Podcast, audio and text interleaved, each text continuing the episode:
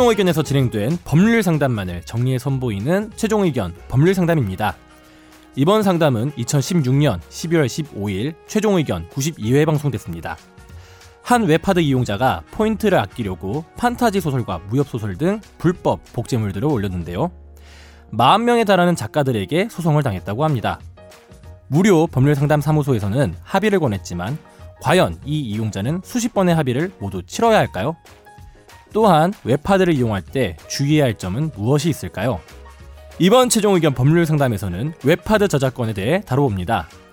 최종 의견에 사연을 보내주세요. 법률 상담해 드립니다. final 골뱅이 sbs.co.kr final에게 최종 의견 방송 잘 듣고 있습니다. 이승훈 PD님이 빠지고 흥미가 많이 떨어졌습니다만 4명이 케미가 기대 이상으로 너무 잘 맞아서 잘 듣고 있습니다. 다름이 아니라 친구가 공익으로 근무를 하고 있는데 최근 저작권법에 의해서 고소를 당해서 발생해서 문의를 드립니다. 웹하드에서 포인트 충전비 아끼려고 한국 판타지 무협소설 복, 불법 거 올리다가 소송을 당했습니다. 무료 법률 상담 사무소에 가니까 법정에 가봤자 변호사 비용이 더 들고 법원 가는 게 스트레스니까 합의를 보는 게 깔끔하다고 해서 처음 두 건에 대해선 합의를 봤는데 문제는 그 후에 계속 고소가 다른 작가들로부터 들어온다는 겁니다. 친구가 작가별로 40명 정도 작품을 올렸다고 하는데 물론 공익인 친구가 잘못한 점이 많아서 어느 정도 책임을 져야 한다고는 생각하지만 이 작가분들이 그룹을 형성해서인지 고소를 걸 때 순차적으로 합의를 보면서 한 명씩 건다고 합니다. 그래서 이제는 차라리 합의를 하지 말고 법정까지 끌고 가야 소송이 안 들어올 것 같다고 해서 체념하고 있던데 어떻게 대응하는 게 좋을지 여쭤보고요. 또 이런 저작권에 관련해서 주의할 점이나 good 웹하드에 올라오는 good download를 이용하는 건 괜찮은 건지 여쭤보고 싶습니다. 그리고 저작권법 위반만을 위한 법무법인도 있다고 하던데 사실인지 물어보고 싶습니다. 있죠. 일단 마지막 질문부터 이상민 변호사님이 잘 아시죠 여기? 예, 있죠. 일단 이 악- 소위 말하는 악성 법무법인들이라고 하는데 더 크게 무슨 법무? 악, 악성 법무법인 악성. 그러니까 속 시원. 뭐 예. 법적으로 틀린 건 아닌데. 법적으로 틀린 건 아닌데 이렇게 소위 말하는 합의금 따먹기 장사를 하는 법무법인들이 없느냐 있어요. 근데 네. 오래됐잖아요 이거는. 굉장히 오래된 오래됐지. 오래된 일이고요. 나도 요즘에 하고 싶어. 힘드신가 봐요. 완전 부자잖아요. 계속 홍콩 갔다 오고. 아니 아르바이트생들 고용해가지고 이런 데서는 하루 종일 뭐 폰트 사용한 거 있느냐. 최근에도 그러니까 예전에 윤폰트 예 윤폰트 관련한 이야기를 한번 해드린 적이 있었는데 이런 식의 문제들이 계속 찾아 나가는데 제일 큰 문제점이 뭐냐하면 실제로 저작권을 침해 당한 사람 한테 돌아가는 비율이 거의 1 정도예요. 10, 잠깐 10으로 그러면 따지면 예를 들어 합의금이 예 100만 원 나오면 9대 9를 텀에서 먹는 거예요? 그러면? 그렇죠. 와. 그래요? 그게 다 그런가요? 그죠? 그러니까, 그러니까- 자기가 완전히 그걸 처음에 가서 제안한 경우에 그렇죠. 제안한- 텀에서 예. 찾아서 아 그러니까 보통은 어떤 이런 그렇게 많이 먹었나? 그 회사 그 이런 뭐라 뭐라고 그래야 되냐 이 아티스트들이 어디 협회에 가입을 해가지고 그 협회에서 그치. 다른 어떤 법무법인한테 위탁을 거 한다든지 한다든지. 그런 식으로 진행을 하는데 그 법무법인에서 위탁을 받을 때 조건이 8대 2, 9대 1 이런 음. 식이거든요. 일괄 처리를 하는 거의 거네요. 불공정 거래 계약 아니에요? 어? 굉장히 심하죠. 그래서 네. 여기서 이제 이름은 말씀드리지 않았지만 여기 모, 모 법인 이름이 여기 나와 있는데 이 법인이 옛날부터 유명했어요. 그럼- 몇 군데 있어요, 몇 군데. 네. 예. 이 법인은 오래되지 않았어요? 예. 이름 힌트 주시면 안 되나요? 아, 요거하고 또 힌트를 줄 수 있는데 그 힌트에 들어갈 법인도 또 이름이 또 있거든요. 네. 그리고 여기 또 위에 질문 보면 웹하드에 올라오는 good download? good download는 뭐예요? good download는 웹하드하고 정식으로 정식으로 인정된 거예요. 아, 그러니까 good downloader라고 뭐 운동이 있잖아요. 어. 그거는 간 괜찮다는 거죠. 저 딱 봐도 이제 비싼 거 있어요. 딱 이제 다운 받을 때 보면은 이제 뭐뭐뭐 이렇게 한, 어, 한 프로그램에 1,500원. 한 시간짜리. 저작권법상 보호받는 아이, 컨텐츠를 말하는 그렇군요. 그렇죠. 그렇죠. 예. 예.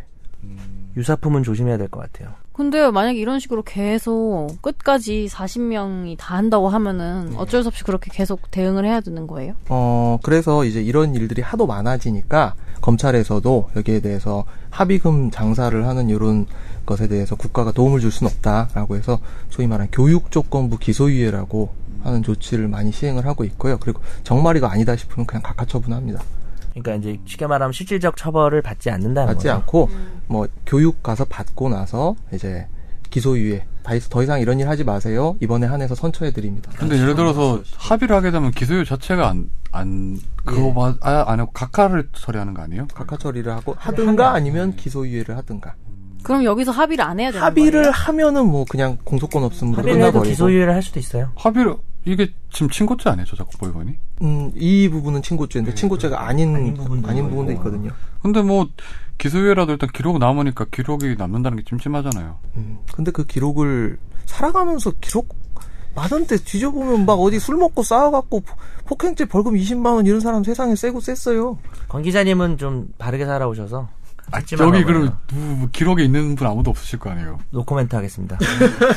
그러면은 이분이 여기서 할 수 있는 뭐 최선이라고 하긴 좀 그렇지만 그러니까 이분이 어떤 지금 무협 소설들을 정말 많이 올려 가지고 거기서 포인트 수입을 왕창 올려서 그러면 좀 이렇게. 갖고 갔다라면 모르겠지만 그게 아니라 뭐 한 달에 막 500원 뭐 수입 올리고 뭐 이런 정도라면은 그 어필해 가지고 처벌 안 받는 쪽으로 충분히 이야기를 할수 네. 있는데 그거를 막 위협을 해가지고 막 쪼잖아요. 그러니까, 그러니까- 그러니까 이런 식으로 계속 악, 악의적으로 합의를 하는 경우에는 좀 응하, 반드시 응할 필요는 없다라는 게 결론인 거죠. 네. 그러면 이분 입장에서는 뭐 글을 읽어보니까 이 친구분께서는 뭐 헤비 업로드는 기본적으로 아니신 것 같은데 그럼 예. 결국은 합의보다는 그냥 검찰에 가서 그냥 뭐 교육조건부 기소유예 뭐 이런 조금 걸 하는 게 훨씬 더 나을 수 있다는 말씀인 거죠. 근데 그 이- 잘했다는 건 아니지만 근데 그 이익의 정도와 뭐 규모와 기간 등을 따져서 과연 교육조건부 기소유예가 나올 만한 수준인지는 검토는 해봐야 되겠죠. 지금 저, 예 말씀하신 사연만으로는 저희가 단정은 못합니다. 근데 그렇게 될 수도 있다는 거죠. 통상 건당 합의금이 40만 원 정도 되지 않아요? 어, 더 돼요. 아, 그래요? 부르는 게 부르는 게 더 돼요. 그러니까 자기가 합의금을 많이 불러가지고 얻어내면 장땡. 겁을 많이 먹은 것 같으면 그렇죠. 합의금을 많이 부르겠죠. 음, 예를 들면 100, 100만 원으로 치면 이분 같은 경우에 40명의 어떤 그 그러니까 말도 안 되는 거죠. 맞아. 얻은 이익에 비해서 그리고 여기에서 문제되는 사람들이 대부분 학생들 나이 어린 사람들이 되게 많거든요. 그러니까 학생들 뭐 음. 중학생한테 가가지고 너 그치 그치. 예, 뭐 저작권법 위반이다. 그래서 이런. 요 얘기는 책임질 수 있는 얘기는 아니지만 뭐 이렇게 보시면 돼요. 그러니까 거기서 부르는 것도 사실은 엄청 뻥튀기를 해서 음. 부르는 가능성이 있기 때문에 최대한 좀 이렇게 버텨서 이쪽은 정가는 안 정해져 있어요?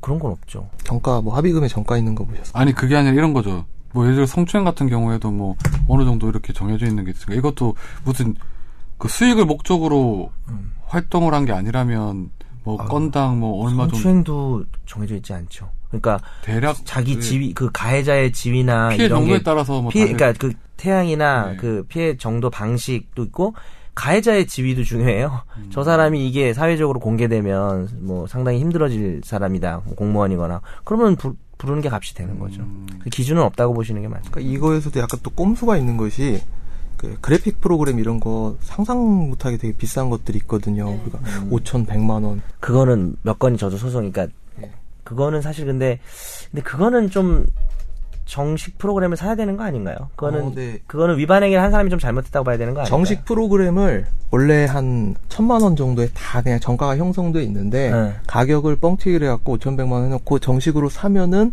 80% 할인해가지고 이렇게 시중에서 살 수 있는데 네. 나중에 이런 문제가 생겼을 때는 합의금으로 이런 패키지 가격 해서 음. 5,100만 원 그대로 달라 이런 문제들도 있어요. 음, 그렇군요.